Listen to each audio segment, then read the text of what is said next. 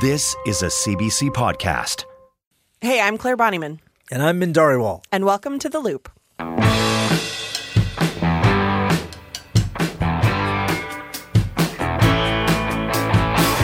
So, this week on the show, we are digging into the municipal election and also a mm. cat in the city that's got his paws full of responsibility. But first, Min, Yes. I got to tell you something. Okay. I think we, crushed it. Oh. nice. I like crushed. that was, of course, Premier Jason Kenney. He announced Wednesday three stages for Alberta's reopening plan. Um, we've seen BC and Ontario put theirs out this week as well, but uh, I think Alberta's is like one of the more optimistic slash aggressive yes. is the term maybe. Um, Opto aggressive. opto aggressive, agro-opto. Um, yeah, I mean, we could be entirely open by the end of June, which, as many people pointed out, is just in time for Stampede. yeah. It, it just seems so crazy early. Yeah, uh, here's Kenney speaking on Edmonton AM this week. Well, it's actually slower again than than many jurisdictions around the world that have uh, that have had more advanced vaccine programs. Uh, we are taking a careful, staged approach here. We do urge people to remember this is not. We continue to have very stringent public health measures in place uh, for the next uh, month. Um, there will be some gradual relaxation as hospital numbers uh, continue. We hope to come down, and and the vaccine numbers continue uh, to go up. But I guess I would say to folks that that we should be. You know, I know we've been understandably uh, locked in um, the, the the mindset of of COVID, uh, trying to limit the spread for the past 15 months using restrictions. but the better way of limiting the spread is through vaccines. They work, and and we should um, be be confident about asserting that. Given the real world experience we've seen, and and the, and the, the enormous amount of research that's been done uh, on their the efficacy of vaccines and the protective effect. So, Min, what did you think about this week's announcement? I mean, I think it was just less than two weeks ago. I, I'm pretty sure I saw uh, Premier Jason Kenney and Dr. Deena Hinshaw trying to convince people that this pandemic was real. That's 14 months after this thing started. Yeah. So we were at the point where we were still trying to convince people this thing is real. And now we're talking about, okay, we're going to be back to normal by the end of June. It's Uh, and quick. there's many questions. It's it's really quick. I think what has There- also there struck me has been the graphics changes. Like I think we've gone through like four or five different slogans in the last Right. like month. yeah. Yeah, I, I mean, we did see online too. Lots of people speaking out, uh, medical experts, professionals saying it, this feels very quick. Yeah. And and uh, you know, we at one point had the highest you know numbers in North America, yet we may just end up being one of the first jurisdictions to loosen uh, restrictions and get back to normal. Something the balance doesn't seem to be there. You know, I, I mean, I've been talking to people like overseas in, in England who Yeah. are telling me they've been locked down way longer than we have and way more restrictions than we have, and now they are just starting to get back to normal now yeah, but yet we are somehow doing it in a third of a less time. we flip flop quite a bit. And I mean, obviously the markers are better. Uh, you know, our Yeah. R value is down. I think it's like zero point six eight or something as Right. of this week. But but it is really quick. We do go from being the worst in the country to being the most open in the country. And I mean, if this is all about the Stampede, yeah, I get it. It's the greatest show on earth. But man, like, you know, what if that compromises things, right? I mean, unless everybody's getting vaccinated, everybody and their dog has got a shot, then yeah, I guess pull out the Lammle's Western wear and the big belt buckles and the and your hats and let's get it on. Yeah. But let's let's not rush to kind of you know two steps forward, ten steps back. Exactly. We're, we are pushing forward. The hope is that by the end of June, it's like a 70% vaccination rate that triggers stage three. Um, Mm-hmm. And yeah, and I think everyone's kind of hyping up this like one dose summer idea and the Yeah. idea of some semblance of normal. But it is worth to note, too, that there has been some semblance of reopening already, right? Like Yeah. uh, kids are, are back in school this week. Yes. Man, I know it's Thursday. Your kids actually just went back for the first time today, right? Yeah, they were all squeaky clean. Uh, they've been, you know, online uh, for the last couple of weeks and uh, learning in their, uh, let's just say, you know, uh, leisure wear in their night suits. A lot of sweats, yeah. That's that's the that's the England in me. Night suits. I call them night suits. That But- makes it sound way more like yeah, superhero-y. exactly. almost. PJs. But uh, no, they were all uh, ready to go up for the first time uh, half an hour before the bell go, went off. So Nice. I was very impressed by that. So there's excitement So they're eager. back? Yeah, I think they're excited. I mean, it's it's a little bit of normal for them, right? I could I couldn't imagine being a kid, Yes. let alone an adult, in the last 14 months and having to you know try to be normal. Yeah, exactly. No, it school is it's a sign, right? Absolutely. It's all everything's coming up men. Yeah, everything's coming up roses, right? yeah. And of course, schools are back in the headlines for a couple of reasons right now. Not Mm-hmm. just the fact that they've returned, but also the controversy that we're facing over the draft curriculum. So, Absolutely. as we remember in March, uh, Education Minister Adriana LaGrange released proposed drafts of a new curriculum for K to 6 in every subject. And these proposals have faced a lot of criticism in the months since, including how they treat First Nations, Inuit, and Metis history and contributions. And now those criticisms are being aimed at the UCP for the way they used individuals to gain endorsement for the Indigenous part of the curriculum, particularly Chief Billy Joe Laboucan. And CBC reporter Janet French has been digging into this, and she joins us on the loop. Hey, Janet. Hello. So, what is Chief Billy Joe Laboucan's involvement with the curriculum panel? Yeah, so on March 29th, when uh, the education minister unveiled these sort of long awaited drafts of the kindergarten through grade six proposed curriculum, governments always have, when they do these announcements, what's called validators people that they've lined up, they've given them a little bit of information beforehand, and they're asking them to stand up and endorse whatever policy or there is they're introducing. We knew that there were already concerns about the Indigenous content, lack of Indigenous content, and the way Indigenous content had been presented in these drafts. And so I was also surprised to see at the announcement uh, fairly well respected First Nation leader step up to the lectern alongside the minister to endorse the First Nations content within the draft. Chief Billy Joe Laboucan, he's been designated the Grand Chief of Education for Treaty 8 in Northern Alberta. He's also the chief of Lubicon Lake Band. He just spoke very, very briefly that day, saying he's reviewed the K to six drafts and looks good. Uh, I like the direction we're going in. I like what I see here. I was really curious what it was that he liked and why he had a different view from some other First Nations people. And so I called him up. Uh, by the time I got a hold of him in sort of mid to late April, he told me he'd changed his mind. That he'd been asked to speak at this announcement, that he'd been asked for his advice, that he had seen only a short summary, like a page and a half, of how the social studies curriculum would talk about Indigenous history, and that summary looked good to him.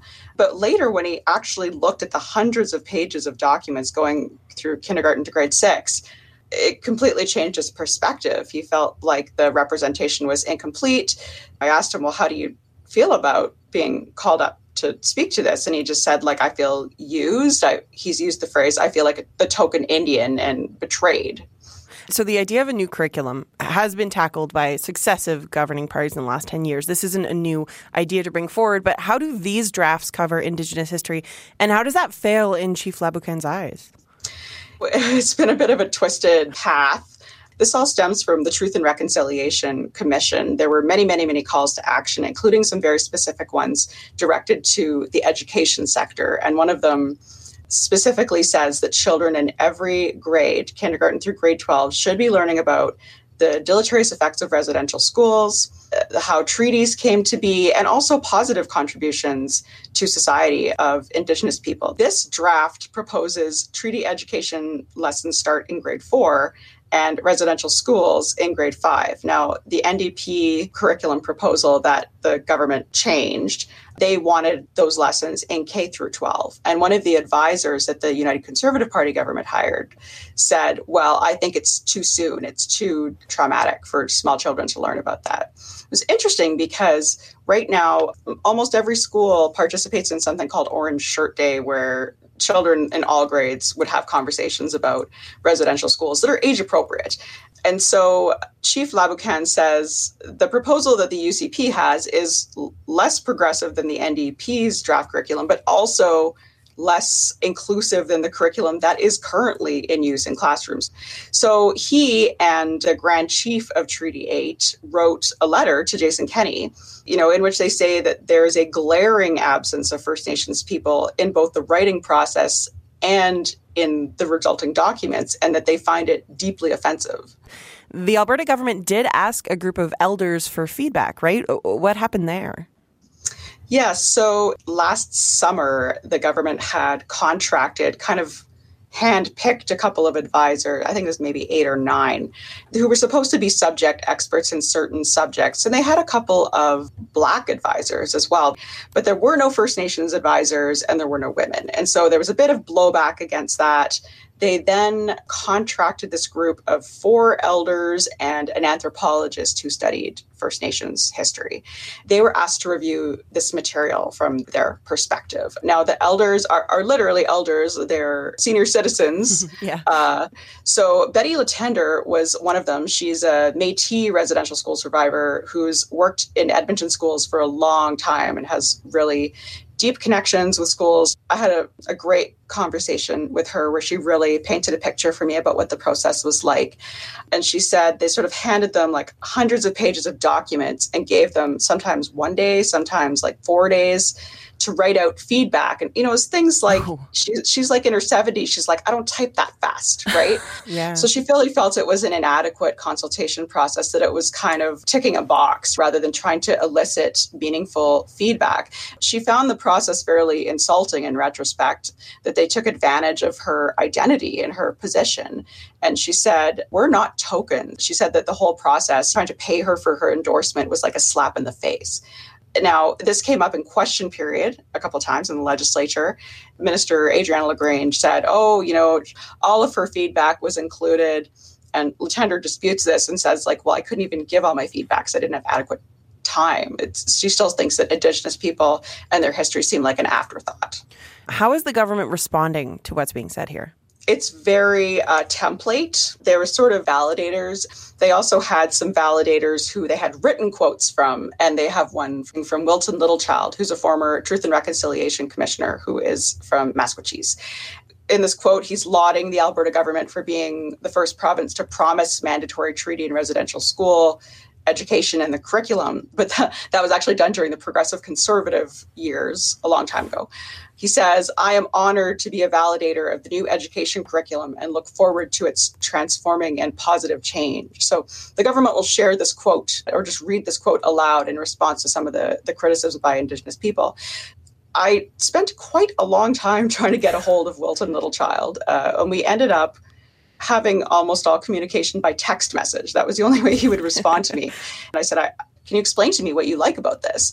He just said that actually he was asked to speak from his perspective as a residential school survivor and as mm-hmm. a TRC commissioner, and that he actually had not seen the drafts when he wrote this quote. Um, oh. Um, and that he wouldn't actually comment on this curriculum, didn't want to comment on it because he hadn't read through them. And he's like, you know, when I've had a chance to really look through this material, then maybe I could give a more informed comment. So I was confused because I'm like, well, they're they're using your quote in response to this. So there seems to be a bit of a disconnect there. There's been criticism from from some Métis organizations, including the Métis Nation of Alberta, mm-hmm. criticism in a similar vein from First Nations people in response to that, the minister will say, "Oh, well, we consulted with the Rupert's Land Institute, which is sort of like an educational affiliate of the Métis Nation of Alberta. They produce resources and help prepare teachers to teach about Métis culture and history." So I talked to uh, one of the directors at that institute, uh, Lisa Cruikshank, and she was very much like, "We are trying to work with the government to improve this." She's still kind of trying to be optimistic that they can make it better. Uh, but she says there are serious, serious shortcomings in it, um, and that consultation, the minister's version of consultation and their version of what they think meaningful consultation was, are not the same. What happens now for First Nations, Métis, Inuit bodies and folks in Alberta? What are they asking the government for in response to this? Yeah, a couple things. So, and the letters are still coming. I think it was the day before this story ran. Another one just happened to show up in my inbox, which was from some of the the First Nations way up north, and uh, Chief Allan Adam was another person calling for them to stop this curriculum and just consult meaningfully. I think one of the concerns is that. Uh, they're not necessarily talking to people who some of these community leaders feel are representative of the best people to consult. So, consulting somebody who happens to have an Indigenous identity is not the same thing as consulting somebody with the best expertise or the uh, appropriate leadership that mm. speaks for other people. One of the people that expressed that concern was Treaty 6 Grand Chief Vernon Watchmaker. There's concern that First Nations children will not see themselves accurately reflected or included in this material. But furthermore, that uh, non First Nations children won't have an adequate understanding of the history and the complexities of how we got here. That's worrying to him in terms of in perpetuating racism, right? In in potentially perpetuating misunderstandings or misinformation, sort of understanding the history behind where that misinformation comes from and what how the more the more nuanced version of reality that that mm-hmm. you know if children understand that you know for example they might have a more um, compassionate attitude toward their indigenous friends. Yeah, the more so, you know, the better, right? Yeah, exactly. On reserve, like obviously there's a sovereign, they can teach whatever they want. If there's some like Treaty 8, for example, is working on their own social studies curriculum, they were doing that already. But then what about First Nations children who live on reserve but go to a provincial school, go to school off reserve? They're getting this curriculum that these First Nations leaders feel is inappropriate. And what about non First Nation students?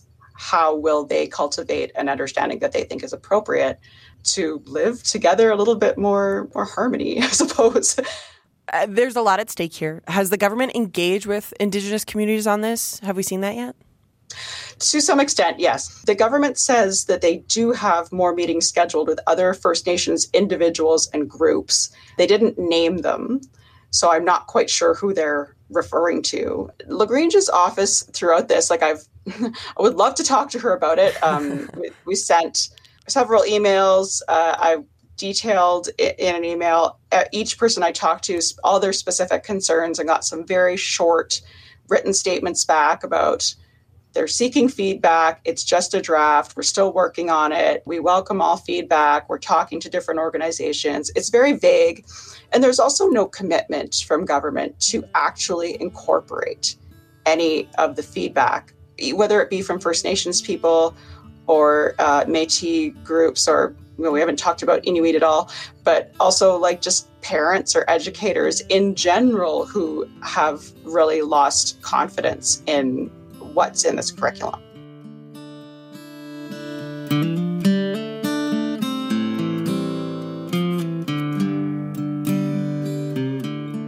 Edmonton is months away from a municipal election, and you can really tell. Signs are starting to go up. There have been more than a couple of announcements from big names, but there are also many fresh faces running for spots on city council. And in a pandemic, the door knocking strategy that so many candidates rely on isn't really all that possible.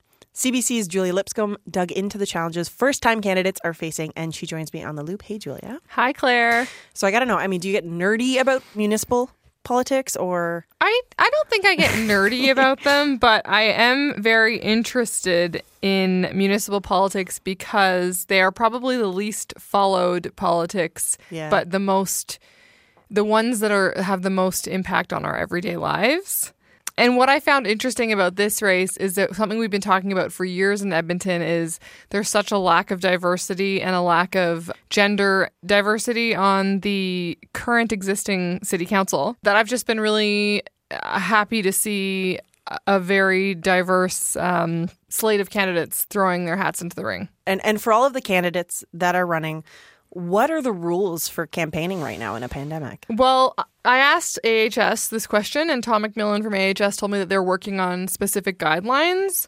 But for now, basically the candidates have the same rules as or as you or I would have, which is that you can't be in people's houses, you're not gathering in groups. Right.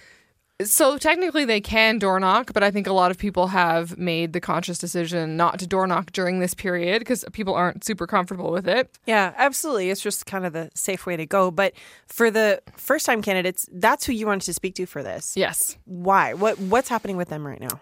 It is notoriously difficult for first time candidates to unseat incumbents. Right. And I don't have the numbers on exactly which incumbents are running and which aren't, but um, a lot of sitting councilors are running again, and it is so hard to become known as an unknown. Right. And that is why you see people announcing that they're running for city council like a year in advance. I actually remember seeing Adrian bruff door knocking in my neighborhood like last summer or even in the fall. Really? Mm-hmm.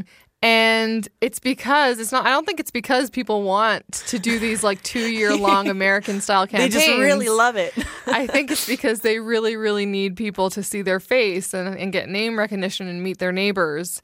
And anecdotally, one thing a couple people told me about Amarjeet Sohi and why he could wait, he, he had the luxury of time of yeah. waiting until recently to announce is because he didn't need a quote runway because he's already such a known entity. So for these first time you know, people running for city council, they really, really need that yeah. um, long runway. And I just felt for them because some of them are have announced months ago and they haven't really had the traditional normal ways that they could interact with uh, constituents.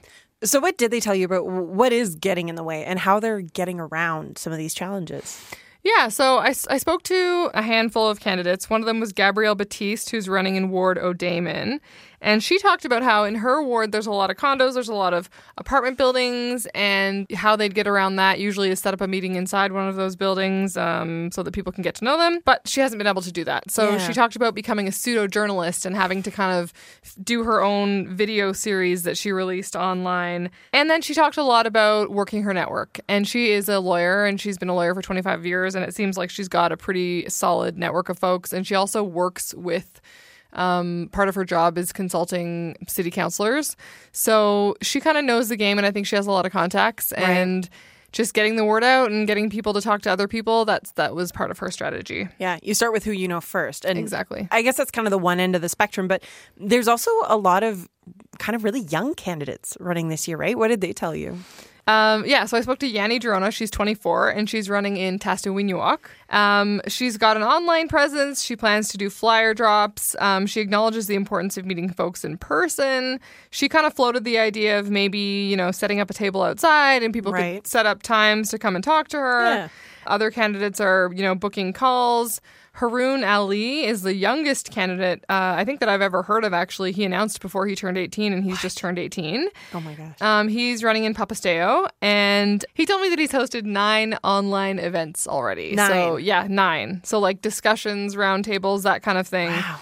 Um, and that he's been dropping in on community league AGMs. I assume that's all virtual. So just a different kind of campaigning. And I also yeah. think, you know, this new virtual campaign world does probably favor people like Haroon who grew up extremely comfortable on the internet. Yes, 100%. What the digital natives term yes, that we heard. Exactly. Right? Um, yeah, and he really believes that safety and comfort for people and his neighbors is much more important than campaigning in person, um, but he will get out when he can. One disadvantage is that unfortunately I'm a people's person. I'm not able to talk to people in person, which kind of sucks because I'm someone that loves having conversations. But hopefully, when it's safe to do so, I'll be I'm I'm pumped to be out in the community talking to voters. Hopefully, this summer if Jason Kenney's best summer comes free. I mean, the best summer we've heard it's on its way. It's um, on its way. we'll see Stampede, baby. But I love how, like, even in a pandemic, right? There's so much energy there. There's so much enthusiasm from candidates like Haroon and creativity too. I, am sure we talked about the kind of digital um, expansion of events and stuff, but are they finding more out of the box kind of ways to get attention? Yes, and I think they're just really open to anything at this point. Right. Um, Giselle General, she's running in Ward sipiwiyiniwak uh, against incumbent Sarah Hamilton, who's quite a high profile um, counselor. She works for a not for profit helping low income people who can't afford legal advice. She has a full time job, relies on public transit. So she actually told me like door knocking obviously she was going to do it, but it was already a challenge. Yeah. Um, so if she can find creative ways to kind of replace some of that door knocking, it's not the worst thing in the world.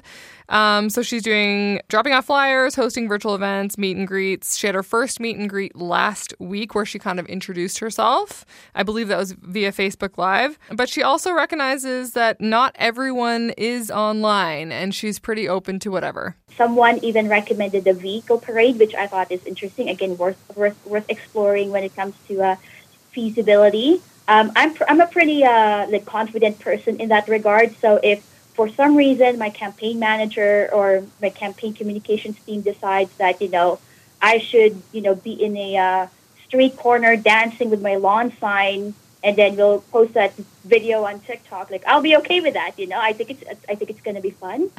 But uh, regardless of the uh, techniques and even gimmicks that's really the right word we're looking for here um, I'm more than happy to be as creative as possible because it is very important for me to reach out to as many everyday Edmontonians as possible, no matter where they are. And Claire, I have not checked to see if she has a TikTok account. No, but I think we need to find out. Yeah. Um, I would love to see that TikTok come to fruition I- personally. This is the thing. Like, I think the word gimmick comes with certain connotations, but I actually really love the idea of just using these tools, getting out there in a different way. Exactly. Even if that is just dancing on a street corner. Like, I totally, uh, I totally ship that. I would remember that for sure. And and yeah, and, and online is it's such a big space, right? And it's actually not always the best way to get eyes on you, even though I think we were relying on it so much, especially in the pandemic. But you did reach out to a political strategist for this story. What did they tell you about what they think these first time candidates may have to actually do to get the right kind of attention? Yeah, so they they acknowledged that it would be an extraordinarily difficult year and that it's always hard to, to get recognition and it's going to be even tougher this year. Uh, and Adrienne King, she's a political strategist at Stratcom. She said there is no replacement for door knocking. Even if you're calling people, you might not have everyone's phone number. You just can't reach anyone. There's really Right. no better way to get in touch with your constituents than to pound the pavement. But when we hit 75% vaccination, or actually 70% vaccination, it sounds like, hopefully they'll be able to get out there, um, you know, meet folks face to face and hear their concerns. So in the meantime, COVID remains in the way, but COVID remains in the way, but I guess if we do open up end of June, early July, that gives us that gives the candidates three and a half months, yeah. and hopefully, hopefully that levels the playing field a little bit.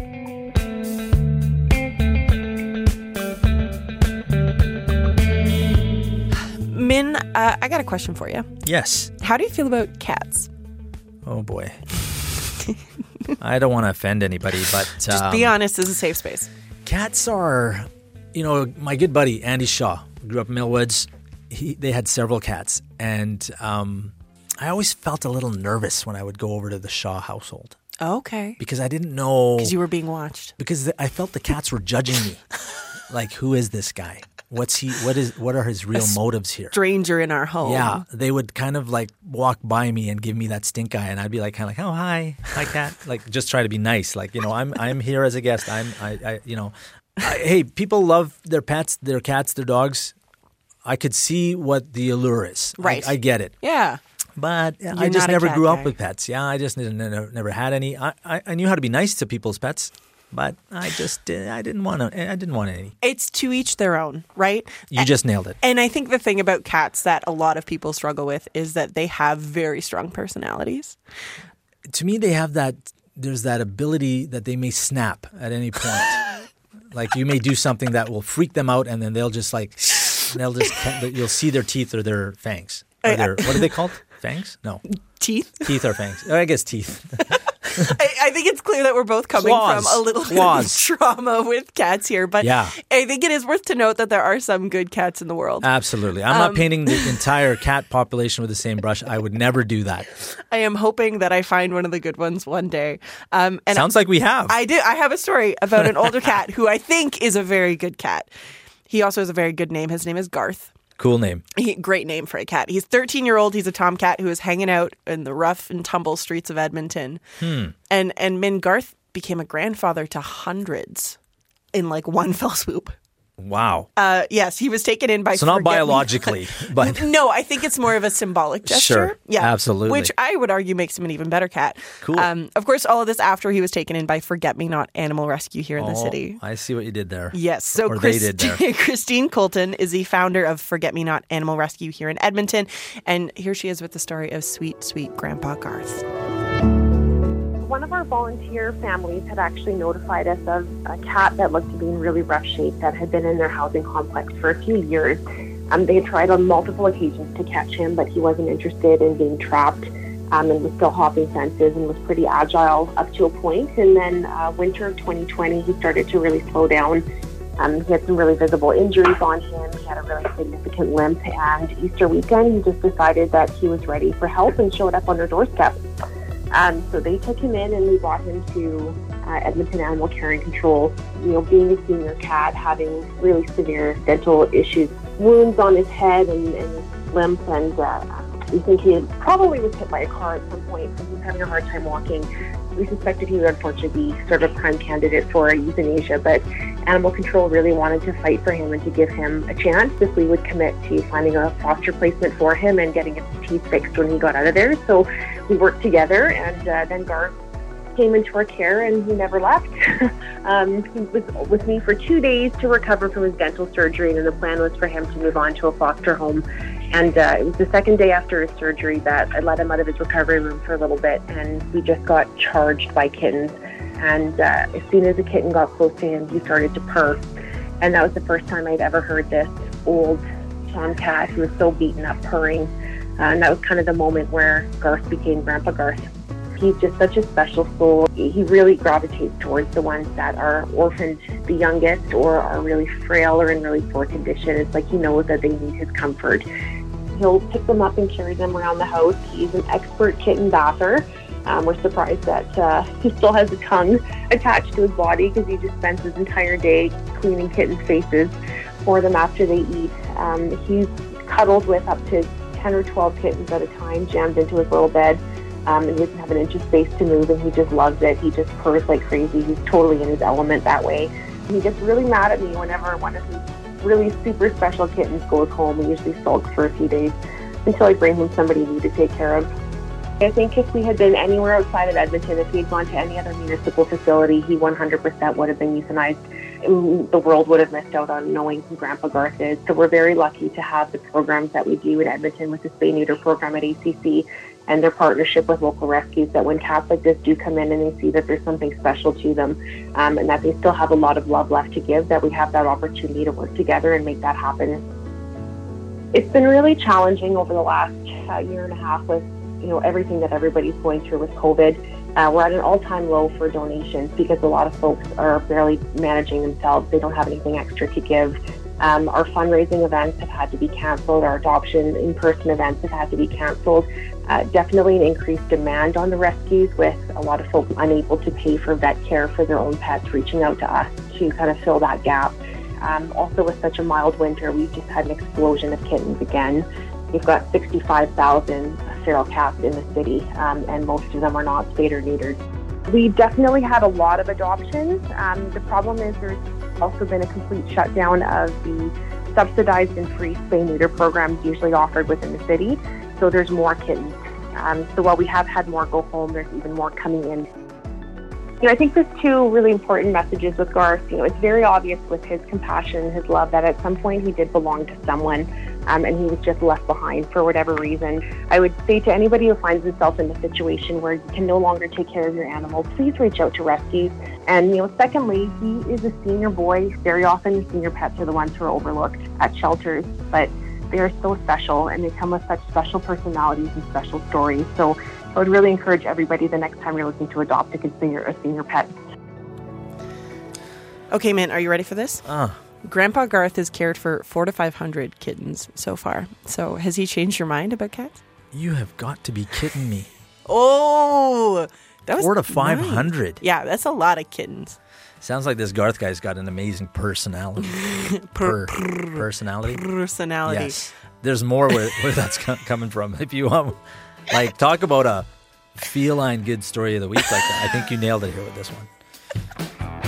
The Loop is a weekly podcast from CBC Edmonton, and our team is Min Dhariwal, You're crushing it. Leslie Goldstone, You're crushing it. Corey Haberstock, You're crushing it. Christina Silva, You're crushing it. James Evans. You're crushing it. I like that. Our theme music is Change Your Mind by Edmonton musician John Common, and I'm Claire Bonnyman. You're crushing it. thank you so much for listening, and thank you to Corey for the tech help this week, especially. He is really crushing it. Yes. There's always so much more to know, so you can get into the loop with us every Friday. Absolutely. If you want to get in touch, leave us a rating or review wherever you are listening. We'd love to know what you think of the show. And if you want to get in touch, we have an email, theloop at cbc.ca. And of course, you can use the hashtag the loop CBC on social media or find us. I'm at NamiNob. And I'm at Min Dhariwal. Easy peasy. And subscribe and download the show on the CBC Listen app or wherever you get your podcasts. You're crushing it. For more CBC podcasts, go to cbc.ca slash podcasts.